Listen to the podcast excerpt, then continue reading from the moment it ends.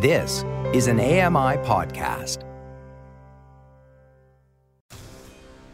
I think the biggest problem that I went through was the the grief of losing uh, my sport career. It is like losing uh, a family member. Beyond the Field on AMI TV examines important issues impacting the world of sport. Many conversations I would end with me in tears, feeling like I was being told that I had to change and I had to toughen up.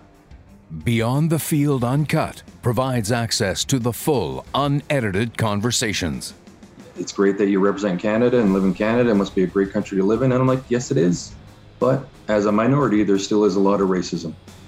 Join Paralympians Greg Westlake and Travis Murao as they raise awareness and push the conversation forward through discussions with elite para athletes, experts, and coaches. This is Beyond the Field Uncut. Hello, I'm Greg Westlake. In our episode on racial diversity in parasport, I spoke with former Team Canada teammate and friend Kieran Block. It was truly insightful and eye opening for me, so we wanted to share the full interview with you now. Kieran Block, thanks so much for joining us today. Um, I'm super excited to talk to you. You know, you were a teammate of mine for a long time. And one thing we never talked about was this topic uh, of racial diversity and what you went through as a player. So I can't wait to have this conversation. Yeah, no, thanks again for having me. Yeah, it's uh, yeah, it's kind of an interesting conversation, especially with uh, social media and everything, and the way the world's sort of headed, and with all this awareness of Black History Month, but Black Lives Matter, and and all the stuff that's going on in the states. It is a it is a big topic right now, and um, uh, yeah, it, it's it's cool to get the opportunity to talk about it because uh, sometimes I forget that it does impact me as much as it does, and I sometimes just brush it off. So yeah, awesome. So yeah, thanks for joining us, Kieran. Uh, we're gonna jump right into it here. Uh, I'm really curious because you have such a storied hockey career from stand-up hockey to para hockey, uh, coaching, teaching, all the stuff you do in the community. And, and I guess where I want to start is going back to when you you came up playing hockey in Edmonton when did you realize that you were a minority or, or, or different in a sport that's predominantly white? Yeah, you know, uh, probably like fairly early on, but uh, probably around the time when I was like eight, nine, ten years old. Um, it was really actually kind of funny. One of the first times I really recognized that that I was different because you just kind of go to the rink and you get your skates on and you, you kind of do all that stuff and you go and you practice and you play games and you know there's fans in the crowd it's and you just it's business as usual but uh, i remember being away at a tournament and there was a, another player um, that was black and uh, it, it actually kind of struck me as uh, as i came off the ice and i was coming out of the dressing room and i looked over and it's like there's my mom talking to another black person. And it, she ended up uh, befriending this this guy's dad and it was just such a strange feeling to see my mom, who's uh, my black parent, uh, talking to another black person in a rink because I don't think up until that point I had ever really seen it.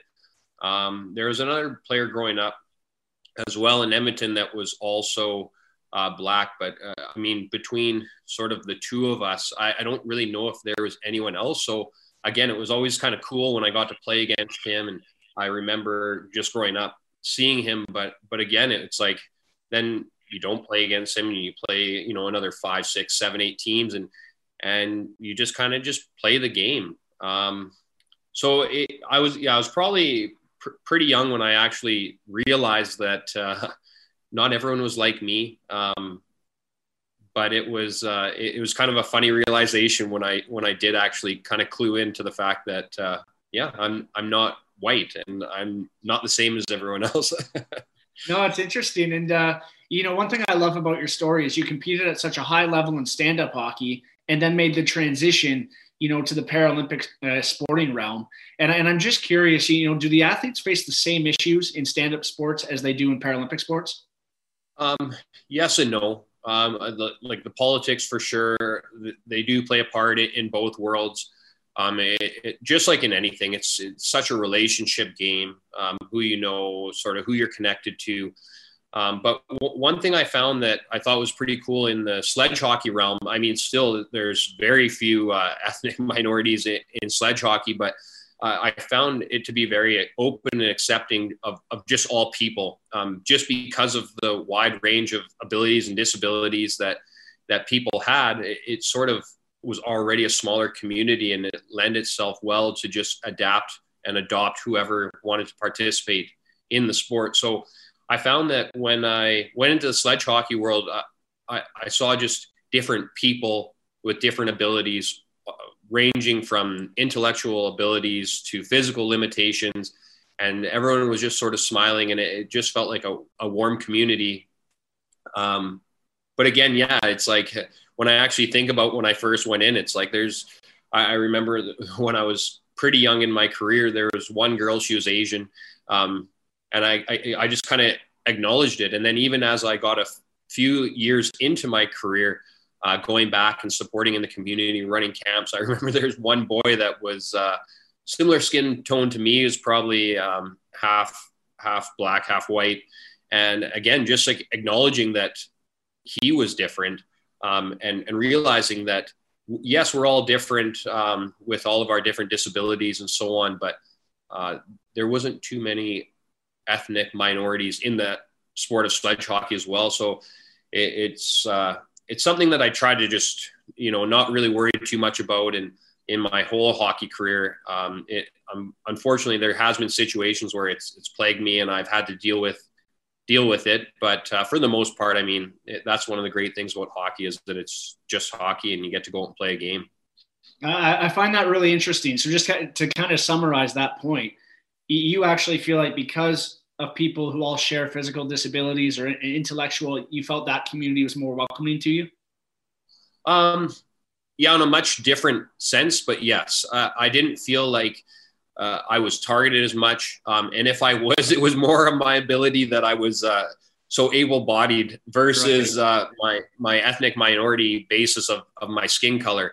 Um, uh, you know, just going around in in the community. Um, everyone's already different. So it's like if you imagine going to another community where maybe ethnic minorities aren't uh, as appreciated as they are in our bigger hubs and communities, uh, there'd be times where I'd be looking and I would see, you know, uh, people staring at me. Whereas like in the sledge hockey realm, it's like everyone's staring at everyone, so I don't get singled out as much. Um, and in the community, it's like everyone's just welcome to have one more guy, which I thought was really cool or one more person, I should say, because there's a lot of females in the sport. And um, yeah, it just uh, it, it lend itself really well versus uh, you know playing in some of those rural communities in the in the stand up world. It's like I would be aware when I wasn't uh, playing in like a in a hub like Edmonton or Calgary or something like that, where you just get people of all different races. You know, and, and you have such a unique background where you coach para hockey you played para hockey. Now you have a teaching career in Edmonton. Um, do you think para sport lacks diversity? Um, yes and no. I, I mean, I think it would be great to get more diversity in the sport. I think it, you you do end up being limited um, in, in, your client base based on sort of who has those disabilities. I know that uh, hockey is a tricky sport in the financial barrier that it causes with a lot of families. And I know that for some people, especially in like our, our ethnic diversities and, and minorities, they, they just don't have that same backing, the same funding, the same support, same types of careers. Uh, especially as I see it as a teacher, I teach a lot of kids with a lot of intellectual disabilities. Uh, currently in the program I'm working in, uh, I work with students with autism and it's, uh, it, there's not very many white people. So it's kind of interesting that way. But uh, the families uh, just have much more difficult circumstances, uh, single family incomes on a, a, very small budget, and they're just trying to make ends meet. So it, I think if those people had access to more financial availability, you would see more diversity in the sport of sledge hockey. Whereas, uh, you know, even in, in the stand up game, there's still people, there's still more supports out there because it's just on a wider level across Canada. There's more funding for it uh, to get even people into skates. Uh, in, even in one of the programs I taught in, uh, if kids didn't have equipment, uh, we would get them equipment. We would get them set up so that they could participate in school in hockey classes and instruction. Um, I just haven't seen the same accessibility for disabled sports or even in uh, sledge hockey itself. And accessibility is one of the, the common themes when it comes to parasport. It, it seems like everyone I talk to talks about we need to make it more accessible. I'm going to push your creative side here a little bit. Do you have any any ways we could change that? Yeah, it's a great question. Um, I, I think just opening up the funding, if you get, you know, let's say a grant for sport in Alberta for $500,000, it's like, you know, $490,000 from Hockey Alberta goes to, to the stand-up world where's the where's the financial backing for sledge hockey? You know maybe $10000 goes to administrative things. Maybe they go oh here's 500 bucks to the disabled world. Um, being a part of it seeing it uh, we we started especially as i started my sledge hockey career we did have the sport of hockey alberta. And then it was like you know with cuts and things like that it's like it was i, I almost want to say i don't want to say this because I, I i appreciate what they did for me early on but it was like they're happy to be like okay sledge hockey's off our plate and um, it was frustrating because the support that I did get it early on was was very helpful. Um, when it was gone, it was gone, and and I only got that because I was at the top of the game. Um, I didn't see very much uh, mixed throughout in the like house league levels and and in just in the community sense. Um, I, I, don't see too many programs out there where it's hockey's for everyone, but uh, there, there's like the sled equipment from the two organizations that have sled equipment it just needs a lot of repairs needs a lot of love and and it costs money. And uh, they're they're fighting tooth and nail to get a lot of that money and it's just very difficult from what i've seen. So just sharing some resources really i think would be a great start. And uh, and, and then just sharing just our, our resources from ice time to knowledge um, like even in coaching and stuff like that. A lot of people just don't know um, sledge hockey's around. So I don't know if that would be like a, a social media campaign or, or, something to that effect to just raise more awareness. No, and awareness, accessibility, all those things, you, you know, they got to go up so much. Um, one thing I never asked you, you know, as you progress from that grassroots level into Team Canada, um, and I'm excited to have this conversation now, but well, what's it like joining a team? You know, you make Team Canada para hockey player, and you're the first and only ever black player that we've had. Like, like, do you think about that in the moment? no, and you know what? Like, I when I discovered that just recently, actually, I, I thought like, wow, like I, I think it's so cool that I, I got an opportunity to be the first. Um, I never really thought about it when I was working my way up. I mean, just walking in the Team Canada dressing room before my first game, it was like I'm putting on the jersey. And I saw so many of my friends in the stand-up world get an opportunity to do that, and it was pretty cool. And I, I, I was very excited and honored for for my first uh, like my first time to be able to put the jersey on. So I, I focused more on that. But when I actually did sit back and realize that there wasn't too many uh, black players, Asian players, East Indian players, even in the world, it, it kind of struck me when we would play in, in a, a, team like Norway and their backup goalie would be black. And it's like, you, you almost get that special nod to that guy uh, as we walk by because there it, it, was me and him.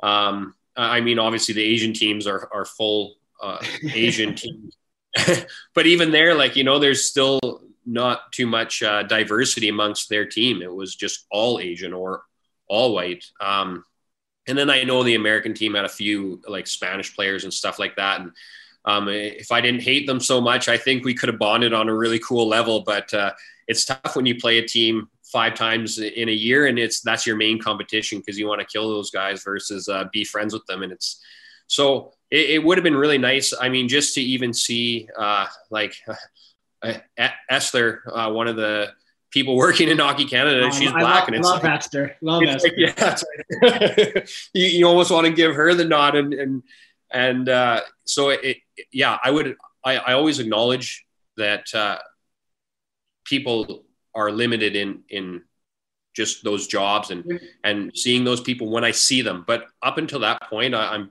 I even want to say I'm oblivious to it a lot of the time but, but but when you say kind of give the nod, you know, when you see a, a black person who who works a role with hockey or on another team, Um, describe that a little bit. Is that because you understand a little bit of what they've gone through to get to where they're at?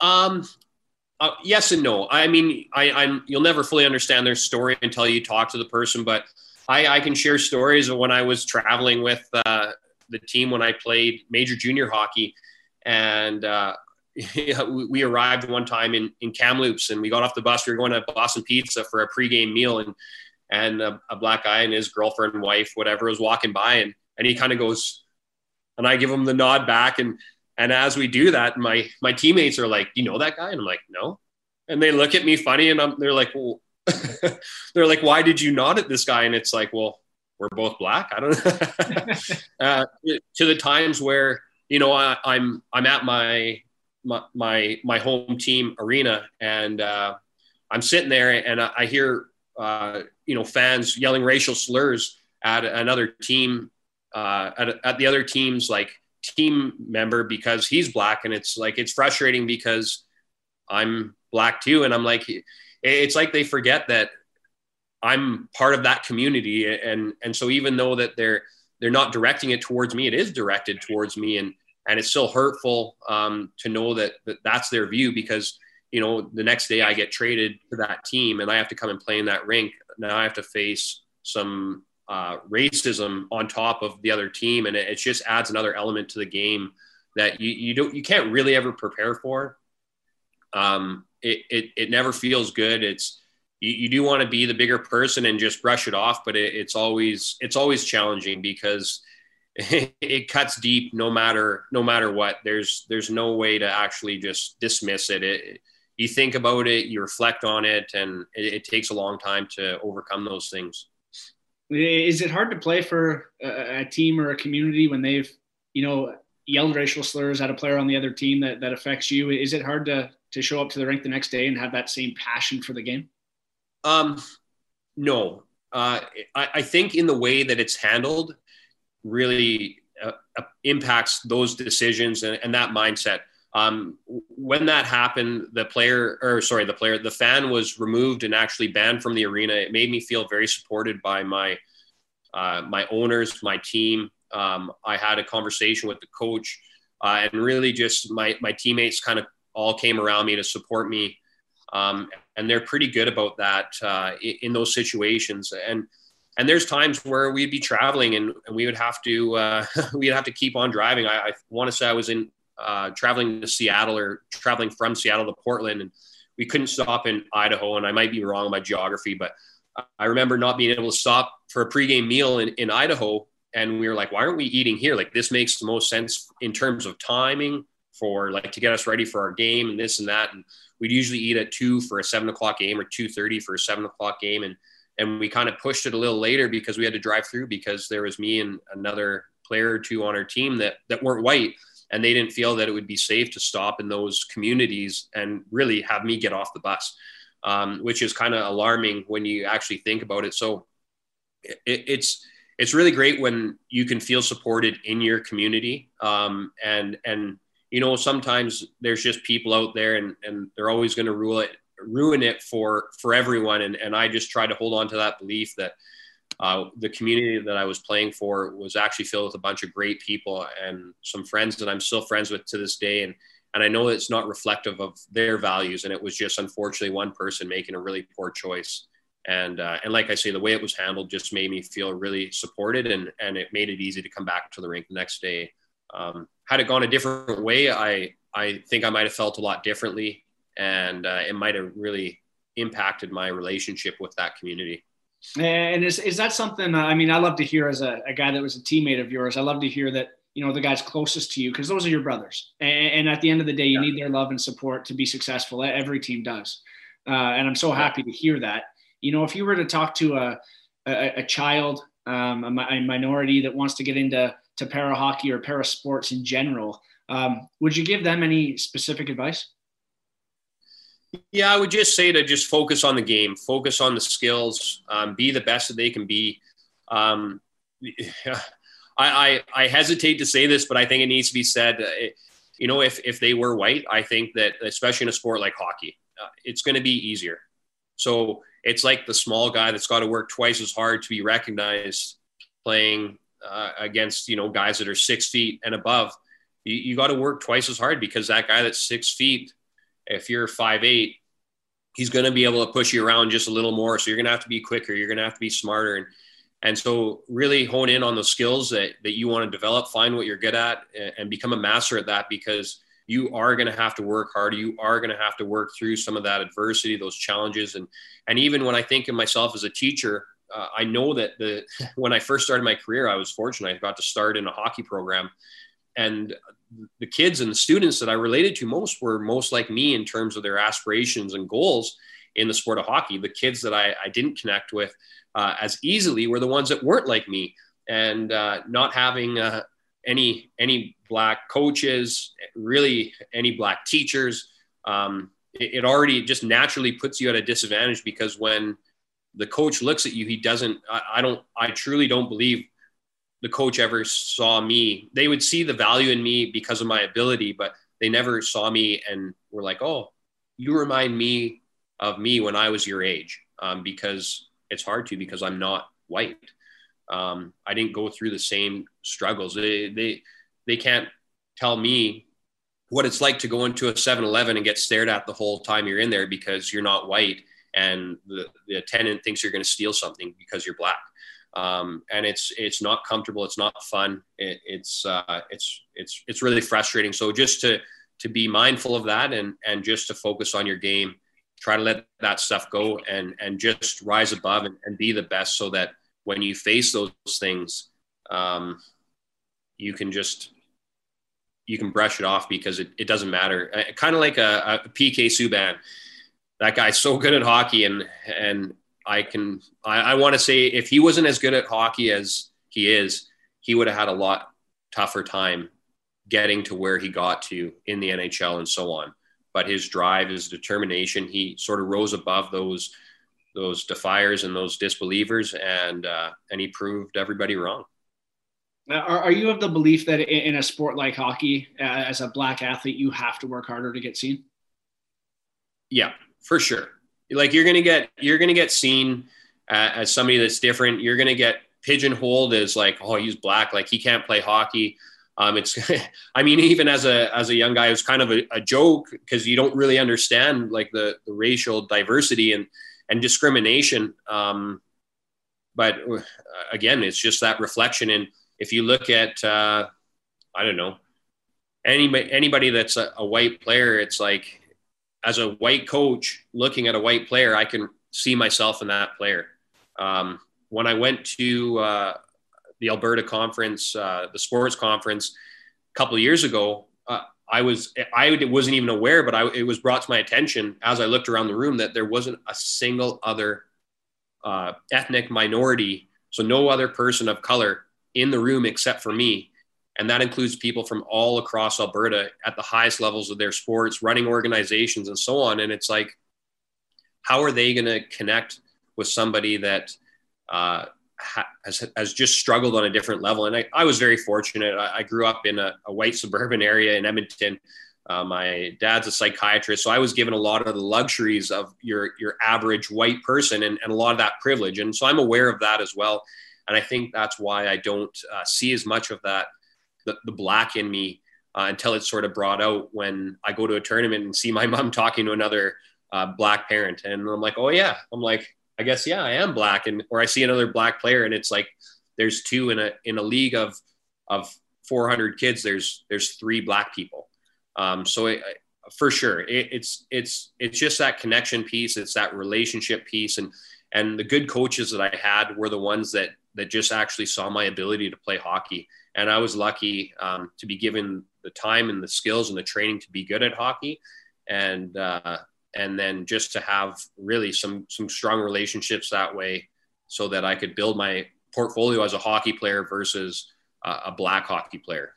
Well, and it sounds like a, a lot of what you touched on there, and I know I feel this way when, as a physical, you know, disabled minority, representation it's a yeah. huge thing. You know, if you see somebody like you be successful, it, it, inspires you that you can be successful.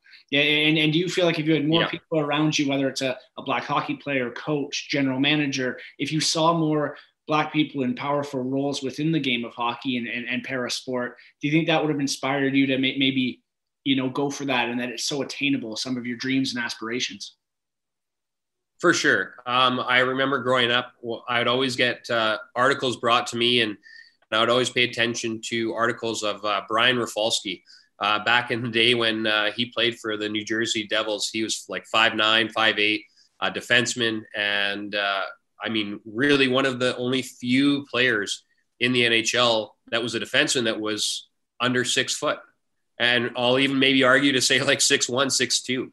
Um, playing when I played in the Western Hockey League and obstruction didn't exist, a guy could hook on to me, and as long as his feet kept moving, that wasn't a penalty, and that made it really difficult when I'm five nine and the next guy I'm playing against, especially in the American divisions where you know the average height was about six one.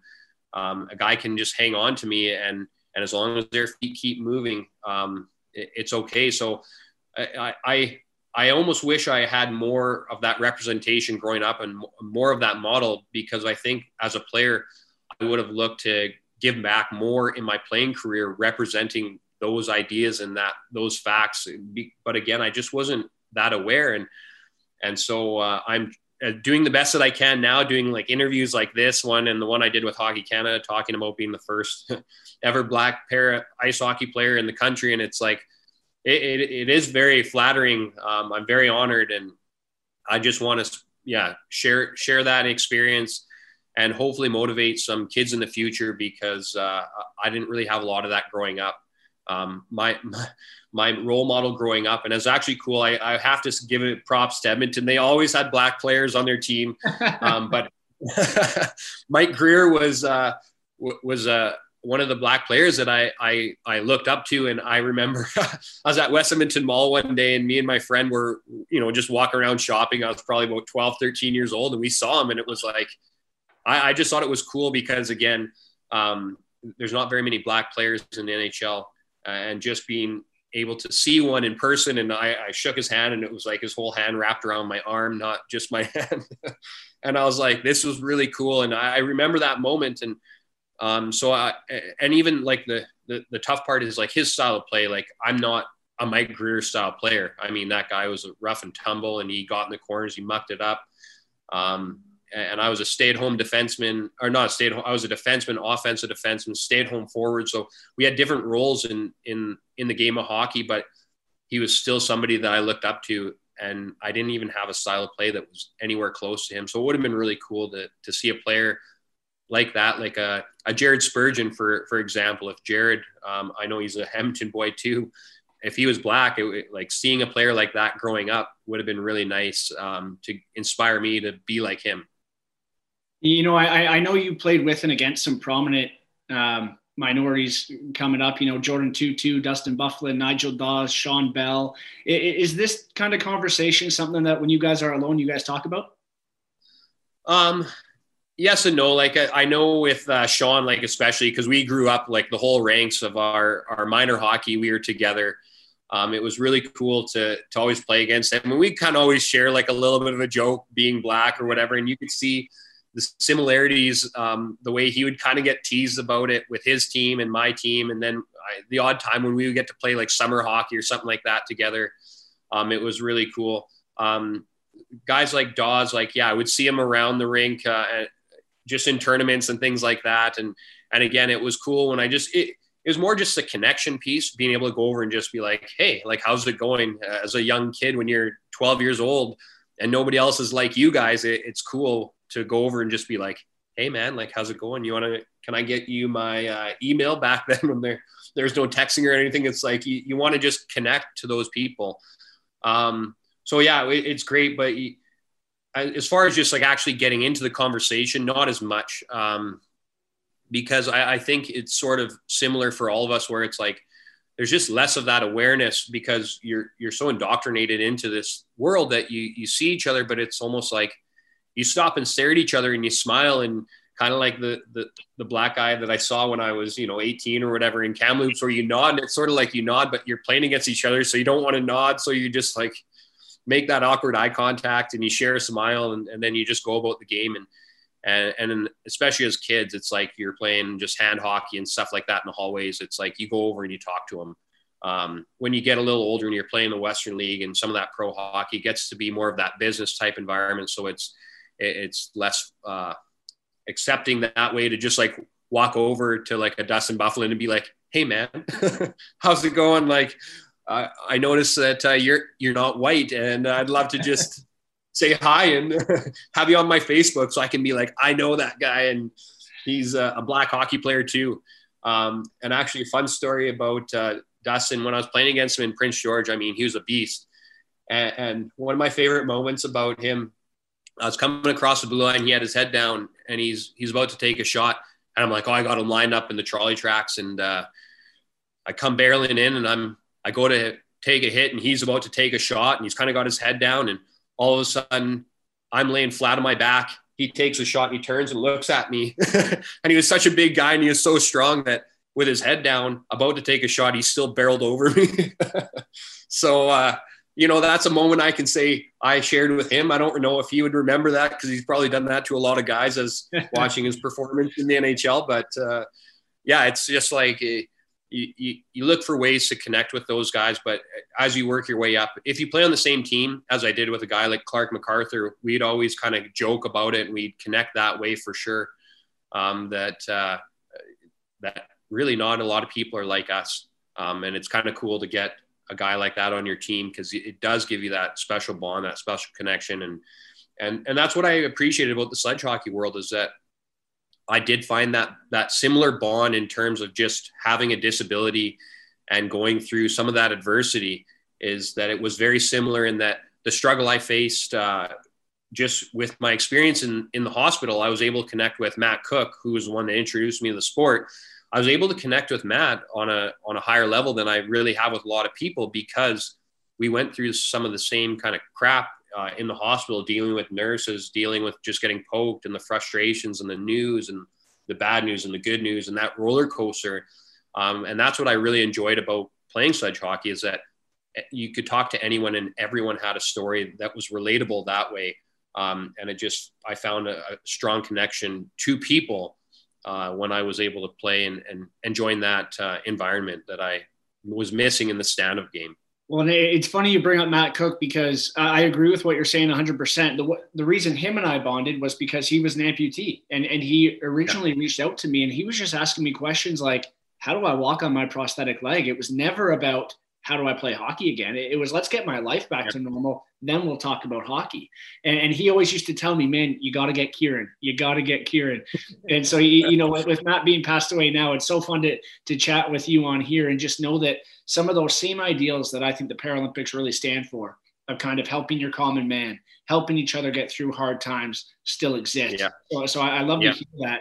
And uh, it's good to hear that those relationships still exist to the, these days.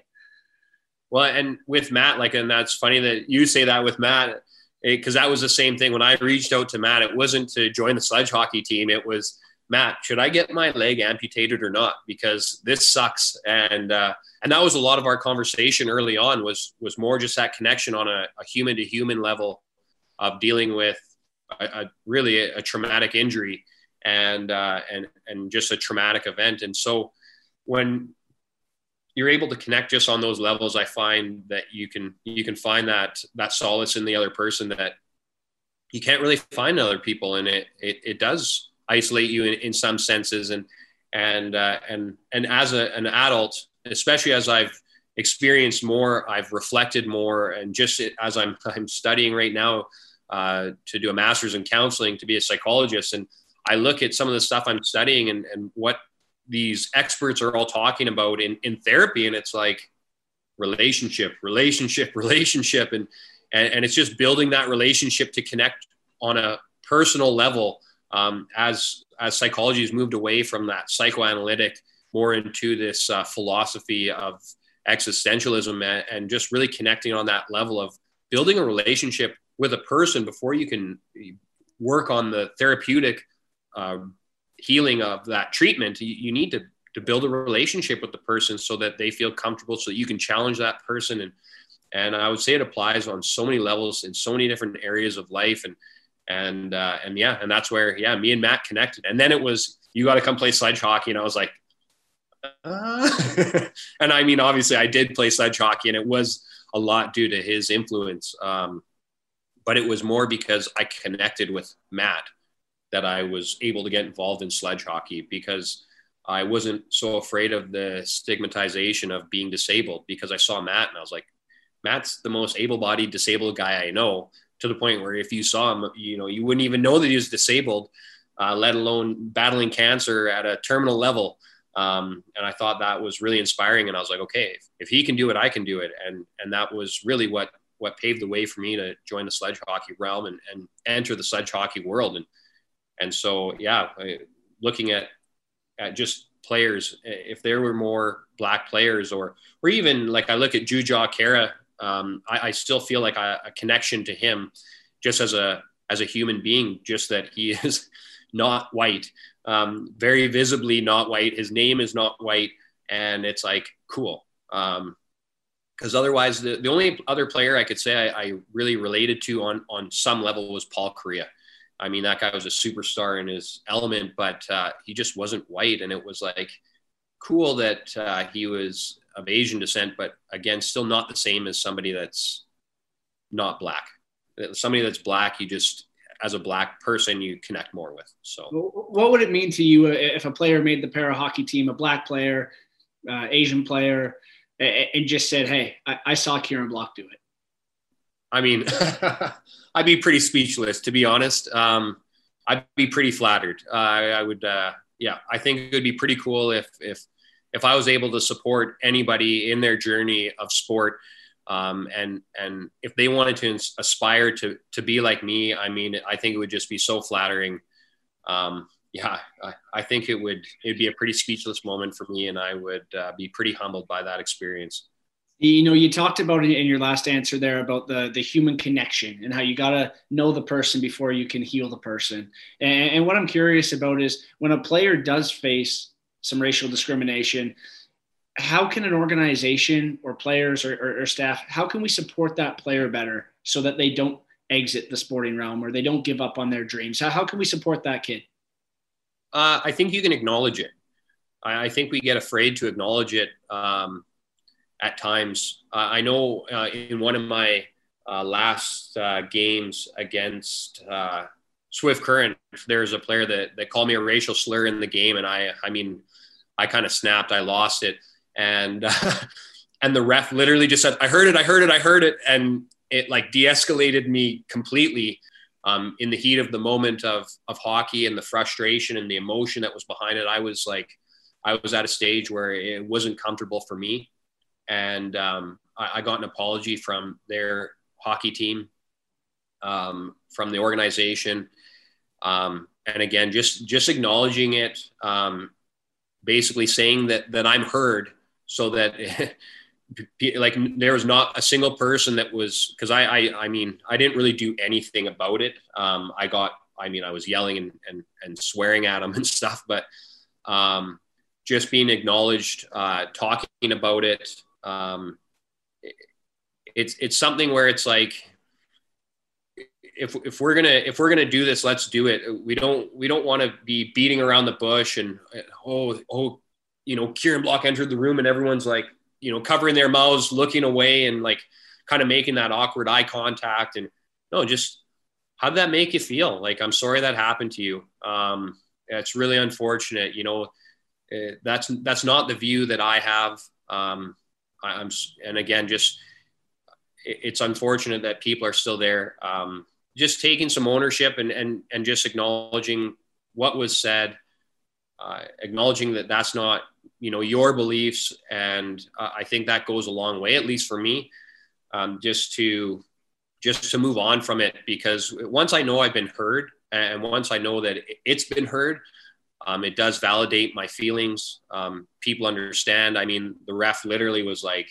it, you know it's junior hockey and i felt like he wanted to come over and give me a hug and and i just knowing that the way he said I heard it, I was like, okay. Like I was like, it did really calm me down right away. Um, talking to my coaches because they're like, what happened?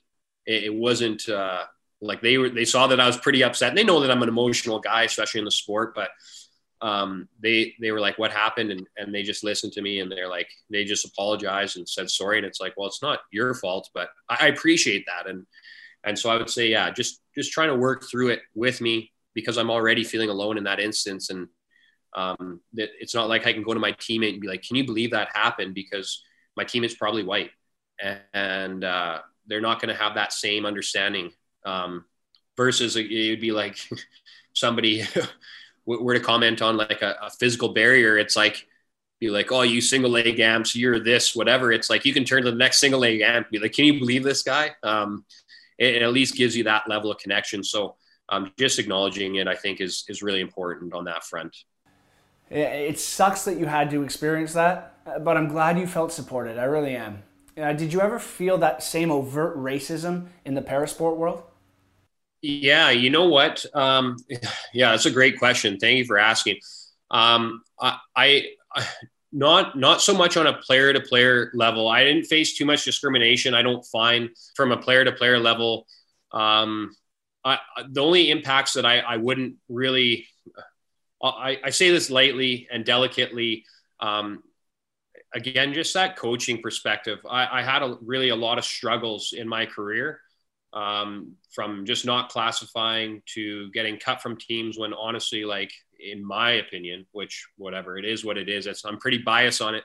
I don't think I should have been cut. And, um, and I, I, I do wonder, I do wonder if, if my coach was black in sledge hockey, would that have changed things? Because it's hard when you have a, a white coach, uh, white manager, um, white assistant coaches, like, the, and then it's like, not only am I I'm I'm I'm black, but I'm also disabled. I'm also the first. So it's like I you think of Jackie Robinson in, in, his first, you know, baseball game trying to make the majors, and it's like I couldn't imagine what his coach had to go through. Um, just overcoming having him be on the team where he was like, no, this guy's going to be on the team because he's good enough. And, and, then the way the fans treated it and so on. And it's like, obviously not to that extreme. I didn't have to face racism that way, but I, I do wonder, you know, would my coaches have been more tolerant of me, uh, more accepting of me? Would I have related better to my coaches if they were black or they were at least uh, some kind of uh, ethnic minority? Uh, and and I, I have thought about that um, because uh, I didn't have anyone, and and that goes. I and again I, I say it delicately, but it's like that goes all the way up in Hockey Canada when we're talking about uh, the Alberta Sports Conference, every single head of, of every single sport, and whether it's curling, swimming, hockey, whatever, is white. Well, where's my representation in, in Hockey Canada? Who in Hockey Canada isn't white? I, I couldn't tell you, you know, any coach that I've ever seen that's not white in Hockey Canada. So uh, I think it is a big systemic issue, um, honestly. Um, and I, I think it'd be great at this stage of the game. There's enough black players out there. There's enough black people out there because um, even as I coached, it was like uh, I wasn't even considered as a coach for the sledge hockey team uh, when I was just purely coaching uh, as a, as a three-time national champion associate coach. I wasn't even considered to be brought in um, ever within the sledge hockey team. And why why is that? Well, like, what more do I need to do? I played at the highest level I could in in stand up hockey, playing in the Western Hockey League, playing CIS. I don't know any other players in sledge hockey that have played that high a level in the world. So not only am I the first black sledge hockey player in Canada, but I played the highest level of stand up hockey in the world. And I've coached. I'm I'm a teacher, so I've got that education on on on how to work with people, how to develop skills I've had success at, at the highest level I was able to coaching um, before going to the national level. And, uh, and even at one point, I was approached by uh, the Chinese national team. Why is the Chinese national team approaching me, but Hockey Canada isn't? Uh, and that's something that, uh, I mean, you know, might be a little controversial for, for them. They might not like to hear that. And uh, if we can use it, great. um, but, but that is a question of mine because it, it is frustrating. And, and and part of my my reasoning for kind of stepping away from coaching the provincial sledge hockey team in Alberta was that I, there's nowhere for me to go. Uh, there's nowhere for me to grow. Um, I I never felt uh, there. There's a lot of instances where I just didn't feel welcomed. Where um, some of my other teammates were getting things that I wasn't being offered. Um, and even one time I remember um, one of my teammates went in and, and, and asked for a bunch of stuff. And, uh, and it was like, okay, yeah, like, thanks for the information. And cause we had a conversation after and, and I went in and I asked for being uh, alone really in Edmonton, not having, I had one other teammate to train with. I asked for uh, a, a, very, very small amount of money, enough to pay for uh, about three ice times. And I was basically laughed at. And, uh, and again, it's like, if, if I, I, I do ask the question, if I was white, would that have been a different response? Um, so yeah, I guess, yeah, the, I, I haven't really faced it in my, from the players. Um, and I think just because of what we talked about being disabled, um, just connecting on that human level, it's like guys might not have liked me, but it wasn't because I was black. It was because I would pick them as I skated by in a delicate way so that nobody knew. And then I would turn and smile at them with like a cheeky smile.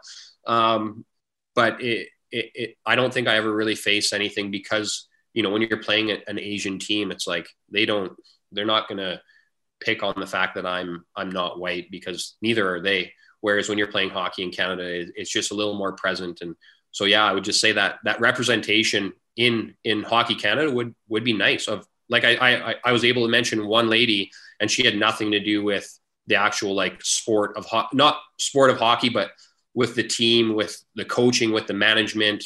She wasn't doing any any of that, and and that's one person, and she was in. Uh, correct me, Greg. Uh, she was in uh, media relations. Yep. So one, one person in media relations. Awesome. You're you're the the pioneer for the country, and there's one person in media relations that's not white. I mean, I, I, don't know what else I can say on that. Like, yeah, well, and, and the reason it's important it isn't so much that it's just to take away some of the uncertainty, right? Because it's hard to not go down that dark path of, oh, it must be because I'm, you know, black. Yeah. And if you had more representation, then you maybe don't go down that negative road, right?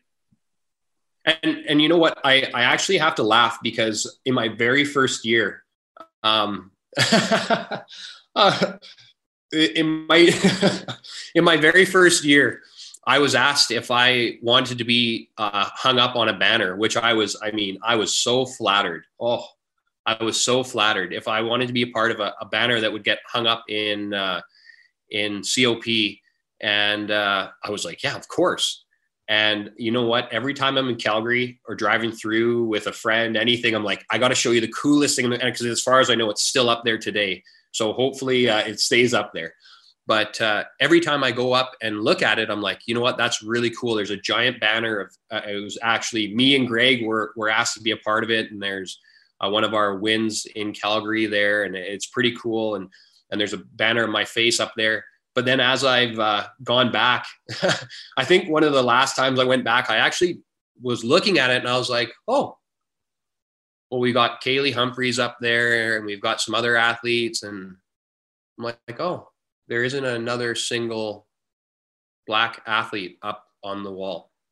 I'm the only one. And then it just, it did take away a little bit of that, uh, of that special feeling of, am I only up there because I'm black? And I did ask that question. Um, and I hope that it, that's not the reason why. Um, and I want to believe that that's not the reason why, but it is a question that I thought of. And I was like, well, you would think again in, in, in Canadian sports, when we're talking about all national carded athletes, you couldn't find one other black athlete. I mean, even the Avengers are getting rid of all their white characters. and now all the characters are are uh, black and Asian and East Indian and so on and so forth. And it's like you're telling me in Canada that the cultural uh, diversity, you know, capital of the world, that uh, we don't have any black athletes. We don't have any East Indian athletes that are sprinters or bobsled or whatever. Uh, we only have one, and he's in sledge hockey, and he doesn't play for the national team anymore. So it'd be cool to see, yeah, some more representation Absolutely. And I know you're a busy guy these days, and I'm just kind of curious. You mentioned being a part of the the You Can Play. Um, Well, yeah. what do you do? What are you doing these days to help diversity in sport? And is there anything in particular with parasport? Um, well, I, I, mean, I love to to do the Matt Cook Foundation uh, 24 hour charity game. That's a great thing I, I do every year. Uh, I get to uh, participate now in the celebrity game because I played uh, in the senior AAA league, which is pretty cool. So I get to go out there, and then after that, I, I jump in my sled and I play the last hour and a half in the sledge hockey game, and um, so that's a big part of my my yearly uh, events. And, and, then, yeah, as a part of You Can Play, I look to do any speeches, any involvement. Anytime I give a speech, I, I definitely address and talk about some of those situations. Um, and, and it, it, does lie more on the LGBTQ plus side of the community, but I've uh, I've also been including where I can just that aspect of my racial diversity in sport. And, and, as I'm learning more about it, I'm I'm also starting to talk about that, and, and even coming up uh, in part of the, the the hockey conference, I'm going to be discussing on a panel with a uh, intersectionality with a gay athlete, a, a trans athlete, uh, a lady that's part of the Black Girl Hockey Club, which I mean. I, I do feel a, a, strong connection to her, even though I don't really know her, and uh, potentially a, a, another player um, that's playing hockey, that's playing pro hockey, and and so just through us, uh, I, am going to look to share some of my experiences, and, and really we're we're trying to focus on some of the positive experiences because what I'm finding right now in our world, especially in social media, especially with COVID, uh, everything's online, everything's separated, and there's all this Black Lives Matter, and it's a, a lot of uh, hate mail to bring awareness. And so I really want to shed light on some of the positivities in that experience. And and so even in my my sort of my day-to-day life, whenever I get a chance to do something like this, I, I like to share some of the positives of of my experience because uh, it, it, gets exhausting when you're only ever hearing about the negatives. And um, there were a lot of positives. I mean, being the first black sledge hockey player in the country, it means I get to be an advocate for all other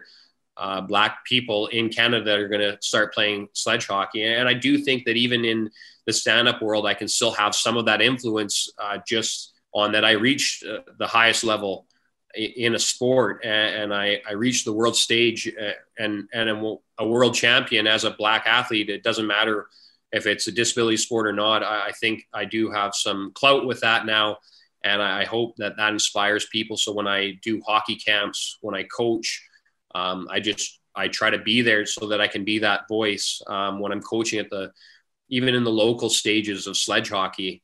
Uh, I'm I'm now coaching. I'm now giving back to the community, and I'm I'm not white, so I, I think just actually being there, doing those things, um, I think it helps. I, I, hope it helps because otherwise. Uh, I, I, I, do have other things I can do. And, and this year's been a little different because I, I, have started focusing a little more on school. So I've, I've taken a step back from some of those other things. But once I, I complete my uh, academic uh, aspirations here, I'm going to look to go right back into into the community and, and just do more that way where I can do it at the local level so that at least growing up, uh, you know, I can be somebody's coach that, that isn't white um, and, and hope to support the, like hockey at all levels, all ages, all abilities uh, from that from that perspective.